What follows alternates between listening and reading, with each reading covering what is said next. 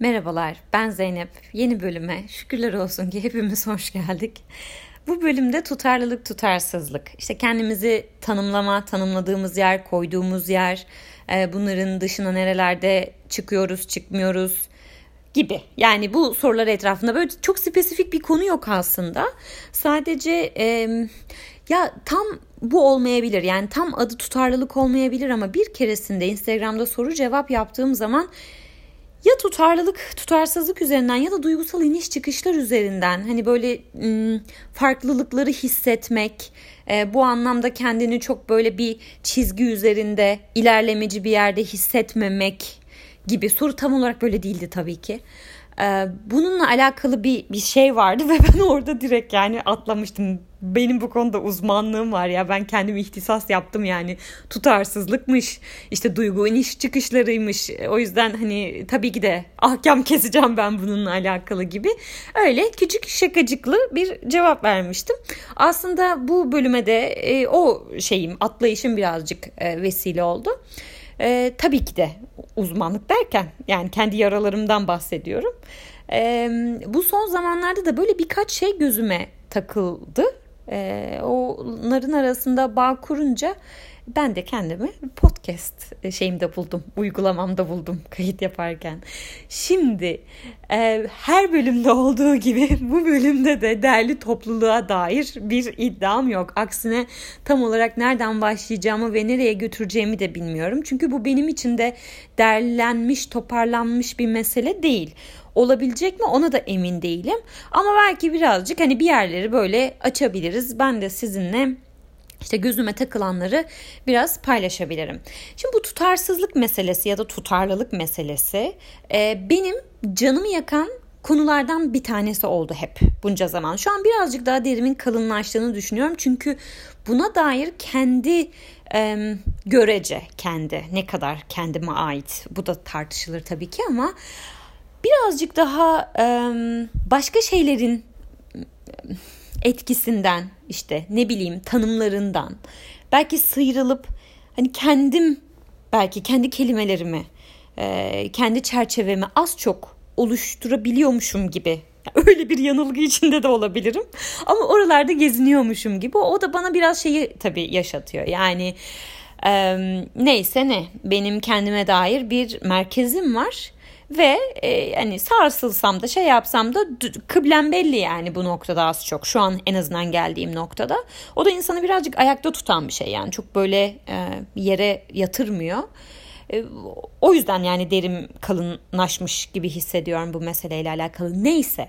İşte tutarsızlık, tutarlılık, gündelik hayat e, pratikleri üzerinden e, insanın kendini tutarlı hissetme ihtiyacı çok anlaşılabilir. Yani oturup da çok derinlere dair sorgulamanın manası yok. E, kimse kendini e, yani burada biraz argo girecek ama kaypak hissetmek istemez. Yani ne öyle görülmek ister ne de kimse görmese dahi kendine ya ben kaypak bir insan mıyım şeyini yaşatmak ister. Yani onun kıyısına bile gelmek istemez muhtemelen.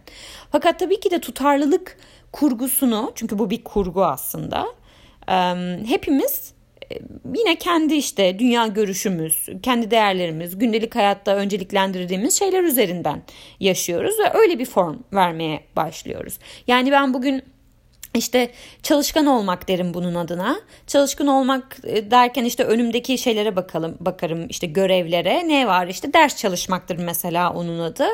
Ders çalışmayışımı otururum öyle güzel bir şekilde rasyonelize ederim ki aslında ben yine orada çok tutarlı bir şey şey yapmış olurum. E, çizmiş olurum. Şimdi ne derim?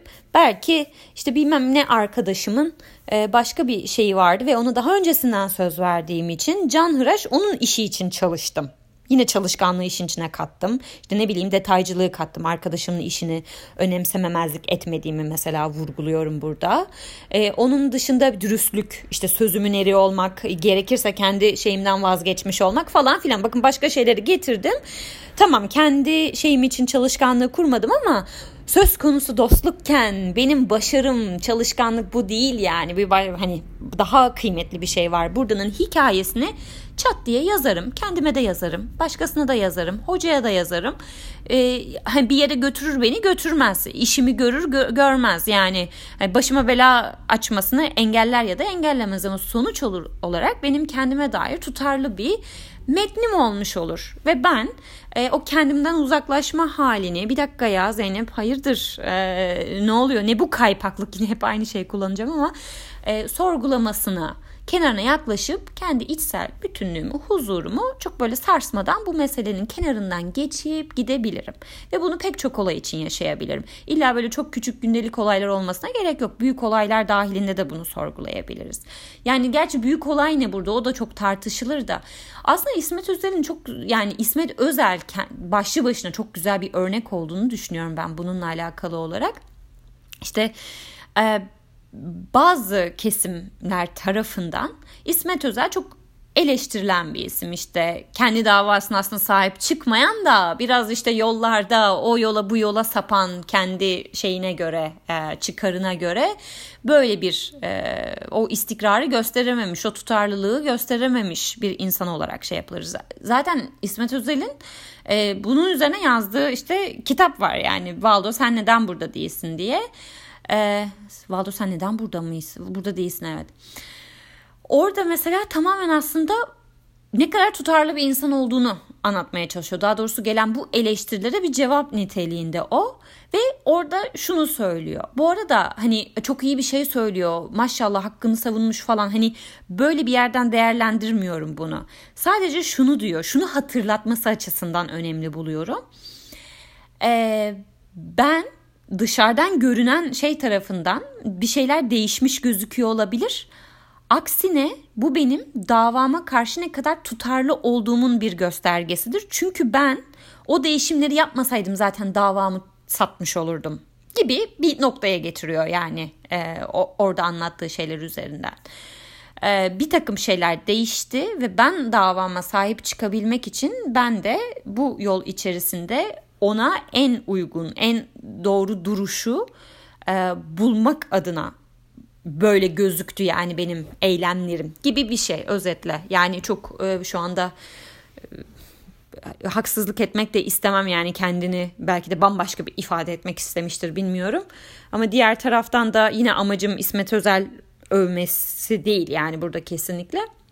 Ama sonuç olarak bize şunu hatırlatıyor gündelik olaylar üzerinden bir şeyleri arasında tutarlılık, ilişki kurmaya kalktığımız zaman ya bu çok sınırlı bir çerçeve içerisinde kalıyor. Bazen arka taraf daha büyük olabilir. Zaten felsefe felsefenin alanına giren pek çok böyle şey sorular vardır ya işte tren bir kişiye mi çarpsın, beş kişiye mi çarpsın? Hani burada illaki biri ölecek ama hani senin etik olarak işte tanımladığın şey e, ne? Ya da işte irade burada nasıl bir şeye devreye giriyor filan gibi böyle insanı challenge eden, insanı zorlayan e, sorular var hayatta. Her şey şeyden ibaret değil. Merhaba ben çok dürüst bir insanım ve hiç yalan söylemem gördüğünüz gibi bakın yine yalan söylemiyorum filan. Böyle düz bir çizgide ilerlemiyor sonuçta hayat. O yüzden sadece gündelik olaylar üzerinden, sadece görünen üzerinden bir ilişki, bir anlatı kurmaya çalıştığımız zaman e, kurabiliriz. Böyle bir şeyin içerisinde de yaşayabiliriz ama bu çok çok yüzeyde ve çok derine temas etmeyen e, bir yerde kalacaktır illaki. İllaki yani. Çünkü e, zannetmiyorum ki yaşadığımız hayat e, bütünüyle çok basit bir düzlemde ilerlesin. Yani illaki hayatın bir noktasında, bir kısmında bir şeyler karşımıza çat çat çıkacak ve e, görünenin ötesindekilere de bakmak, onları da hesaba katmak e, zorunda kalacağız. O yüzden yani tutarlılığı üzerinden övünen insanlar görüyorum. E, mesele tutarlı olup olmaması değil. Bunun üzerinden övünmeye kalkmanın kendisi bana çok absürt geliyor. E, o yüzden hani çok böyle ciddiye alabildiğim bir yere de gelmiyor artık. Ha bunun şeyini yarasını ben de yaşadım ee, ve yaşıyorum da yani sonuçta farklı formlarda muhtemelen de yaşamaya devam edeceğim.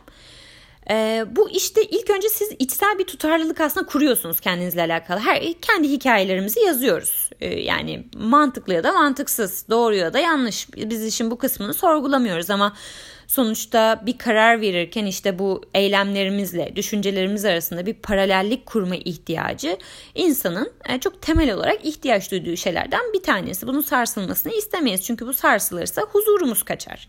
Huzurumuz kaçsın istemeyiz. Dolayısıyla bazen hatta saçma sapan böyle kendimize anlattığımız hikayeler içerisinde bile buluyoruz. Yani hadi diyelim ki kendimizde çok farkına varamıyoruz ama böyle eşimizde dostumuzda şey yapmışızdır işte. E, heh, çok güzel bir örnek. Yargı diye bir dizi var yeni başladı.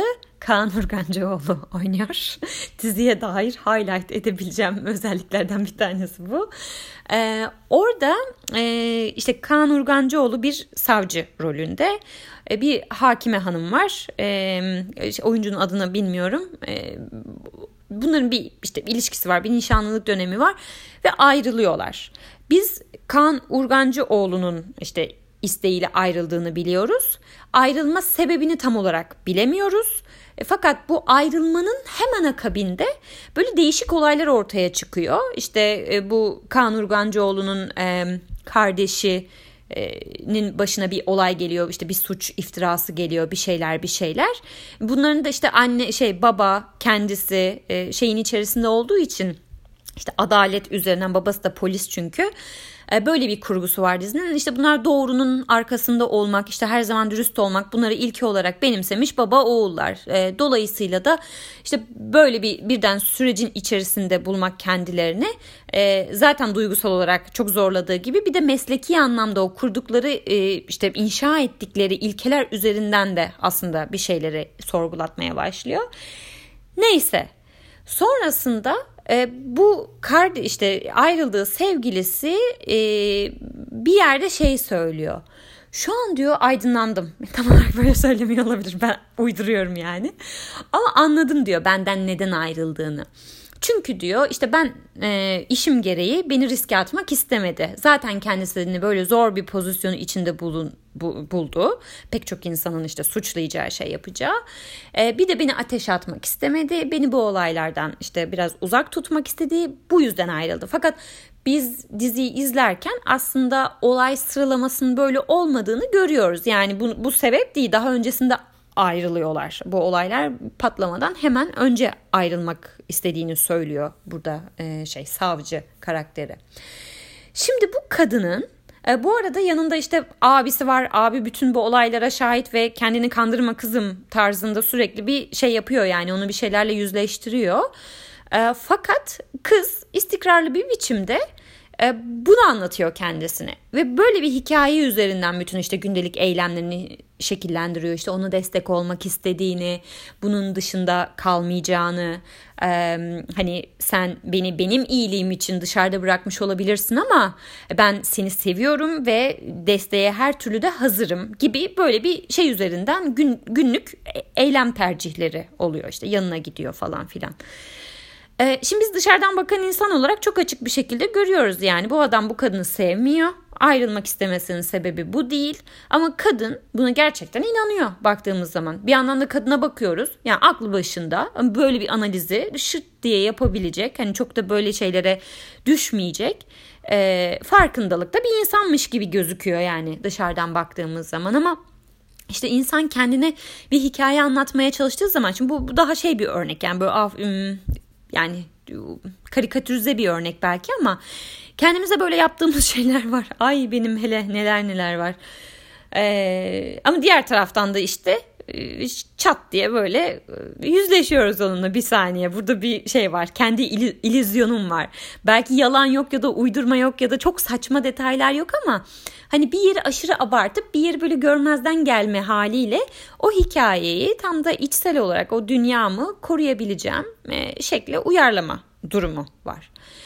E, o zaman yani hangi koşulda biz zaten tutarlılıktan bahsedebiliriz? Şimdi bu bahsettiğimiz şey insan için geçerli. E, insan da böyle bir varlık.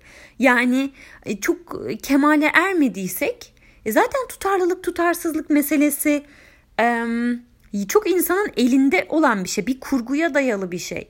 Yani bunun üzerinden insanın kendini tanımlamasının, işte övmesinin, ne bileyim, e, bunun üzerine bir hayat yaşamasının, bunu amaç edinmesinin bir anlamı var mı? Ya da ne kadar anlamı olabilir? Hangi koşullarda anlam taşıyabilir bu? İlla bunu evet, hayır, bu kadar siyah beyaz cevaplar vermek zorunda değiliz ama durumlara göre belki bu soruları birazcık daha gündeme getirebiliriz. Yani bu şu anda çok da anlamlı bir şey değil belki buradaki tutarlılık tutarsızlık. Yani merkeze bunu koymak dünyanın en faydalı şeyi olmayacaktır belki böyle bir durumda gibi.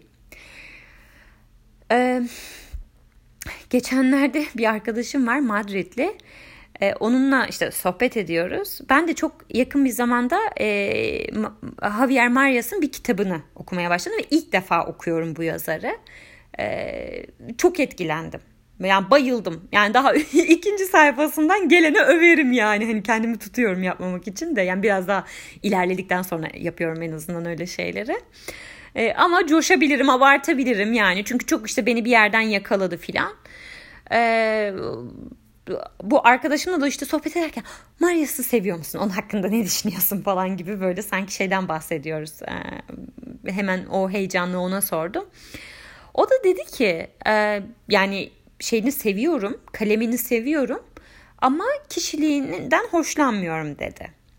E, bence çok tatlı bir bu yani bunu böyle ayrıştırabilmesi ve bunu ayrış yani kişiliğini sevmeden hala kalemini sevebilmeye devam etmek bence yüce gönüllülük. Yani başka bir şey, başka bir seviye e, insanın kendisiyle olan ilişkisi ya da hayatla olan ilişkisine dair. Çünkü insan ister istemez çok şey oluyor çok etkileniyor yani hani o kişinin nasıl gözümüzdeki değeriyle ilgili olarak bu sefer insan kusur bulmaya başlıyor okuduğu şeyde eğer negatif bir algımız varsa o kişiye dair. Neyse bunu çat diye bu kadar böyle ayrıştırması bir yandan hoşuma gitti. Sonra üzerine düşünmeye başladım. Mesela ben bunu hiçbir zaman bilemeyeceğim. Yani ben Marias'a dair işte bir, bir şey edindim okuduğum 3-5 sayfa e, şeyi üzerinden, eseri üzerinden. E, ve işte en fazla bütün kitaplarını okuyabilirim. İşte İngilizceye çevrilmiş e, şeylerini okuyabilirim. E, röportajlarını okuyabilirim. Ama bu kadar. Bu kadar yani onun hakkında edinebileceğim fazla bilgi. Çünkü kültürel kodları bilmiyorum, güncel olayları bilmiyorum, güncel olaylardaki o hızlı tepkilerini bilmiyorum onun. Dolayısıyla onu böyle çok daha yakından takip edebilmem ve daha yakından bir fikir e, oluşturabilmem e, doğru ya da yanlış fark etmez. E, çok açıkçası mümkün değil ve hiçbir zaman da olmayacak yani. E, işte ne olur İspanyolca öğrenirim. Ondan sonra şeyi ta, çok yakından takip ederim falan ama yine de yine de kültürel kodlara hakim olmadıktan sonra filan gibi. Hatta yani şöyle bir kıyaslama yaparak belki örnek verebilirim. E, atıyorum işte Orhan Pamuk'tan bahsedelim. Orhan Pamuk'a yani şey tamamen uyduruyorum bu örneği. Ee, işte bir konu hakkında bir şey söylüyor. Mesela onu işte İngilizce çevirisinden okuyan Amerikalı bir arkadaşım da bayılıyor. Diyor ki işte o mükemmel bir analiz bilmem ne falan filan işte nasıl böyle bir şeyi yakalamış. Halbuki işte ben Orhan Pamuk'un işte aldığı eğitimi, işte Cihangir'de yaşadığı hayatı, işte sosyal çevresini, e, anne babasının deneyimlediği hayatı, bir şeyleri bir şeyleri göz önünde bulundurduğum zaman yani bir zahmet Orhan Pamuk da bu analizi yapıversin diyebilirim. Hani o bana çok şey gelmeyebilir yani böyle aman Allah'ım burada bir işte e, zeka var, e, inanılmaz bir göz var falan dedirtmeyebilir ama ona dedirtiyor. Hiçbir zaman bilmeyecek. Çünkü şeyi bilse de bilmeyecek yani o sosyal koşulları belki ben ona işte bir Wikipedia bilgisi olarak tak tak tak söyleyebilirim ya da kendi araştırabilir ama onların ne anlam ifade ettiğini de bilmeyecek. Yani onun nasıl bir arka planı olduğunu da bilmeyecek. Dolayısıyla bizim tutarlılık oluştururken aslında bir başkasının algısından yine bağımsız oluşturamıyoruz bunu. Yani tamamen zaten bizim elimizde de olan bir şey değil. İşte bana göre Marias başka bir formun içerisinde. İşte arkadaşıma göre başka bir formun içerisinde. Bir de Marias'ın ortaya koyduğu şeyler var. Dolayısıyla işte bizim onun okuyucusu ve ne kadar yakından ve ne kadar uzaktan e, takipçisi olabildiğimize e, bağlı olarak da biz de masaya bir şey getiriyoruz ve onun e, karakterine dair bir şey söylüyoruz. Ben arkadaşıma sordum işte dedim ki peki niye hani karakterini sevmiyorsun filan. E, dedi ki sonuçta dedi şeyi belli.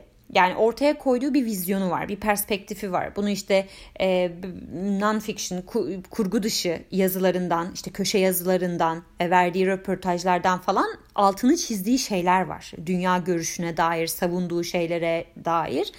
Fakat mesela çok gündelik bir olay, bir şey yaşandığında e, hiç bunları e, paralel bir duruş sergilemiyor dedi.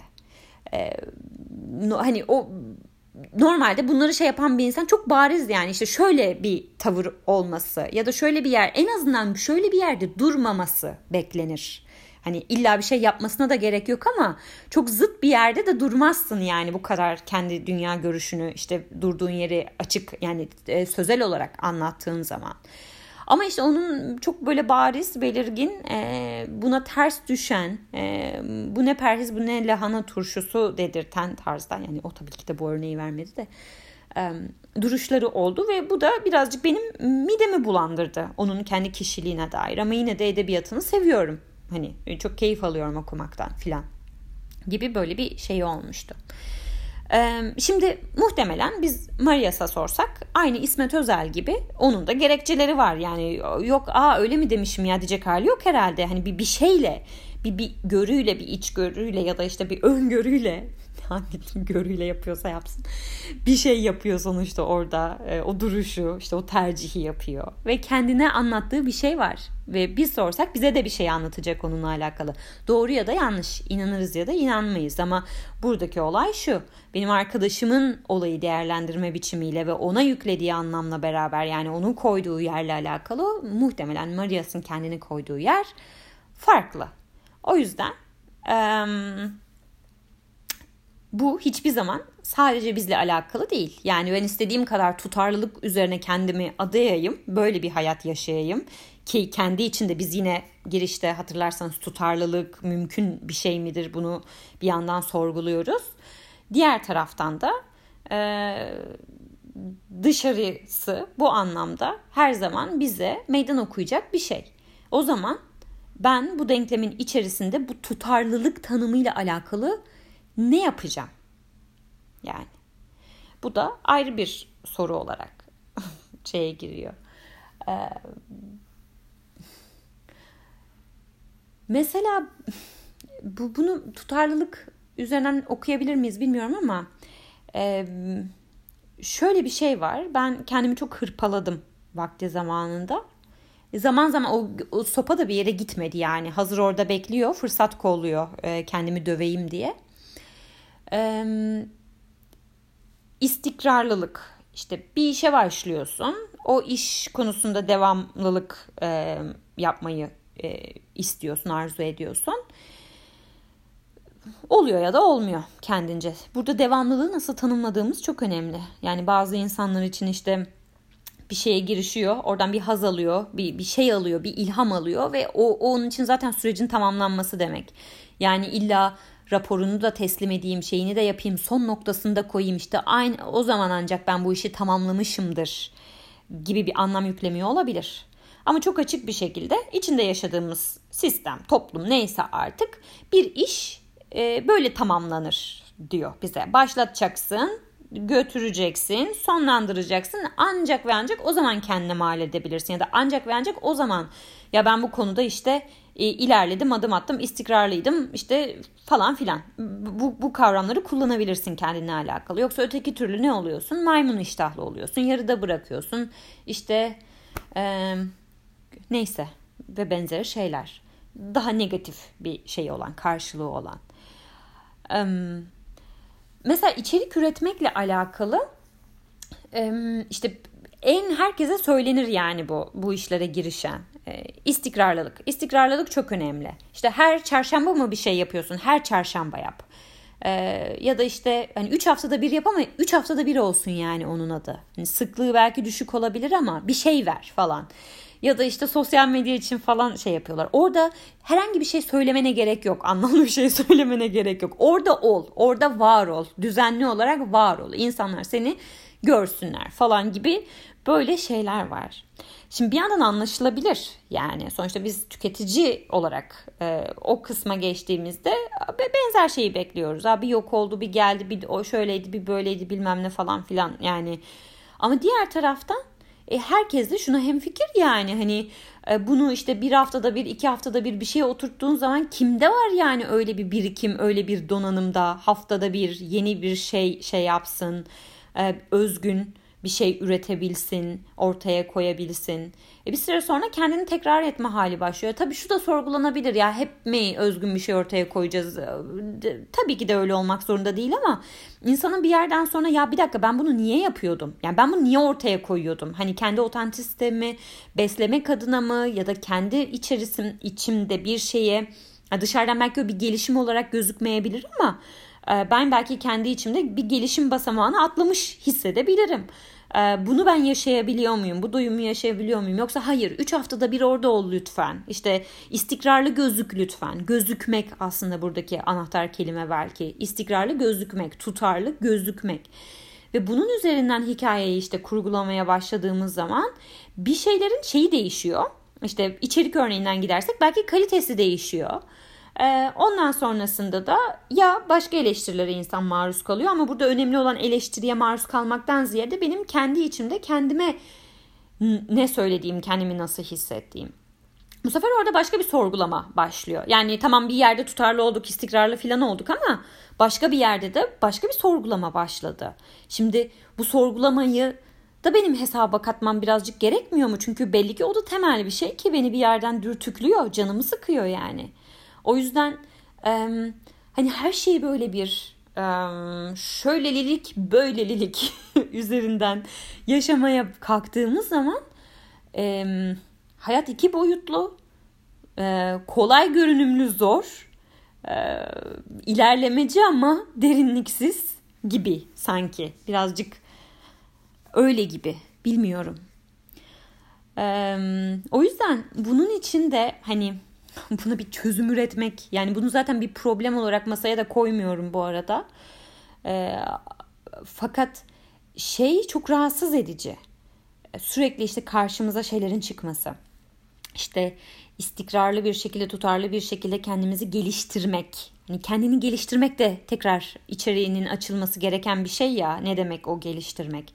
Ama hani hep şey yapan işte bugünün yarından daha şey olmasın falan gibi. Ee, yok tam tersi. Neyse bugün 5 mekik çektiysen yarın 10 mekik çek gibi. Ee, bir saniye şu anda fırını kapatacağım. Yoksa yemek yanacak. Ya buradan geleceğim şey şu. Sürekli sen şu anda bir yerdesin. Şu zamana kadar kendini bir şeylerle tanımladın ve hadi bakalım bunun üzerine bir şey koy ve buna gelişim de, buna istikrar de, buna tutarlılık de, buna ilerlemek de. İyi de buraya kadar koyduğum şeyler zaten e, belki ayağıma çelme takan şeyler. E, yani ben onun üzerine zaten bir şey koymaya çalıştıkça bir, bir yerden bir şeyler düşmeye başlıyor. İki, hadi diyelim ki düşmedi ben onun altında henüz kalmadım. E, sakat bir şeyin üstüne koymaya devam ediyorsun.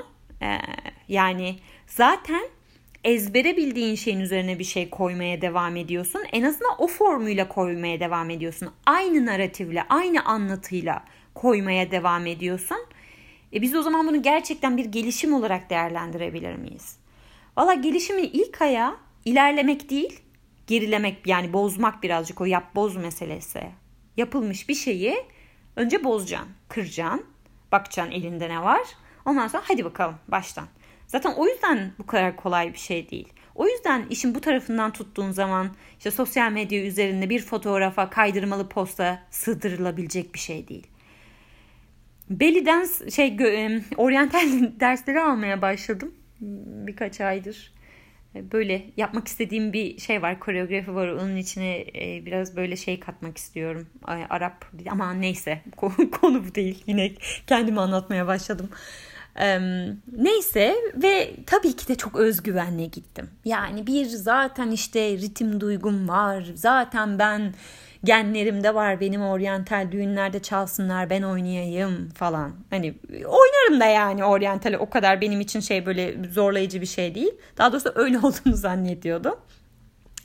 Gittim. Zaten ismimden, her şeyimden bir de muhtemelen şeyde e, Orta Doğulu bir kadın e, hoca da çok aşina yani kimin nereden geleceğini direkt bana şey dedi hani Türkiye'li misin diye. E, ve şeyi fark ediyorum. Mesela diğer herkes Amerikalı dersteki. E, sürekli böyle benim beni şey yapıyor. O öyle değil ama hani bu, bunu yanlış yapıyorsun. Bunu şöyle yapıyorsun filan. Halbuki görünüşte belki benimkisi daha böyle daha güzel, daha estetik, daha hızlı öğrenilmiş gibi çıkabilir. Çünkü ezbere bir şey var orada. Ve ben o derste şeyi öğreniyorum.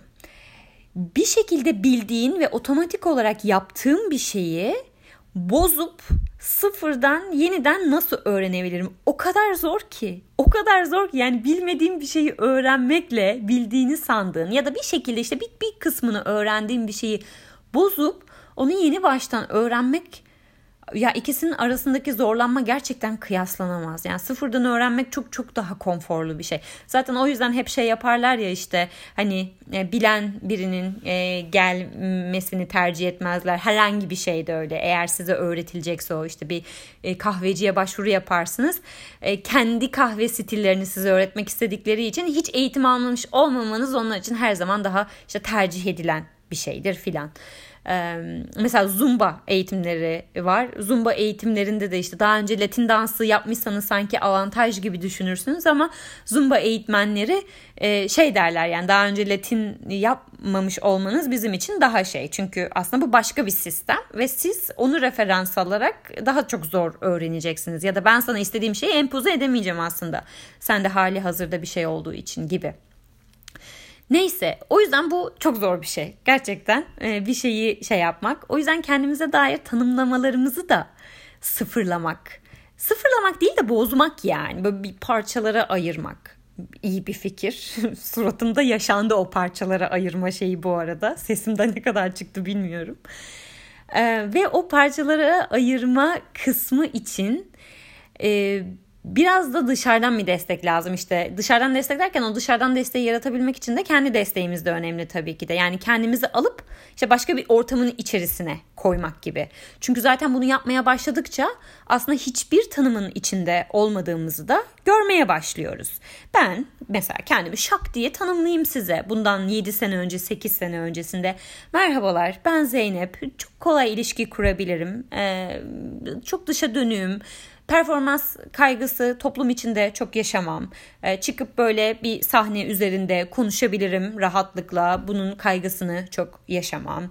E, işte çok e, ne bileyim şeyler arasında bağlantı kurabilirim. Hızlı bağlantılar kurabilirim. İşte bence bu beni farklı yapan özelliklerden bir tanesi ama işte aynı zamanda da e, benim çok fazla işte dağınık olmama, e, hayat içerisinde yönümü bulmama işte engel olan özelliklerimden bir tanesi.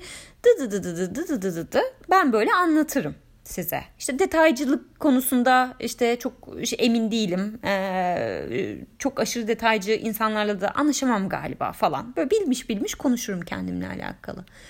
Ama insan kendini farklı farklı ortamların içinde bulduğu zaman bazen bir yakalıyorum kendimi. E, sus pus olmuşum. Sus pus hiçbir şey söyleyemiyorum yani. Sö- yani bazen söylemek gelmiyor içimden. Bazen cesaret edemiyorum. Ama o an şunu kendime söyleyebilirim. Kızım sen bu musun? Saçmalama kalk işte konuş falan. Sen konuşkan bir insansın. Bu çok anlamsız değil. O ortamın içerisinde ben konuşkan bir insan değilim. Bu benim bozulduğum ya da işte bir şeylerin değiştiği değil. Hayır bu bana ait bir şey ve öyle bir ortam içerisinde ortaya çıkmış oldu. Ya da işte ne bileyim normal şartlarda yine kendimi şöyle tanımlamak isterim. Yani inşallah öyleyimdir. Ee, yani şu anda öyle bir tanımın içerisine sığmaya çalışmıyorum da öyle derdim. Yani tamamen konuşabiliyorum filan ama e, ya da konuşmak konusunda iletişim kurmak konusunda çok sıkıntı yaşamadığımı düşünüyorum ama yine de yani bilmediğim bir konu hakkında işte eğer hiçbir fikrim yoksa oturup da sırf laf olsun sırf sessizliği doldurmak için de konuşmam herhalde derim derdim bazen kendimi bir buluyorum. O kınadığım, sonuna kadar eleştirdiğim yüksek sesli gürültücü Amerikalılar çok kınıyorum. Çok kınadım. Yani hala kendimle bir savaşım var onunla alakalı ama e, o şeyi stereotipı e, gerçekten şey böyle eleştiriyorum yani neyse. Bazen kendimi bir şeyin içinde buluyorum.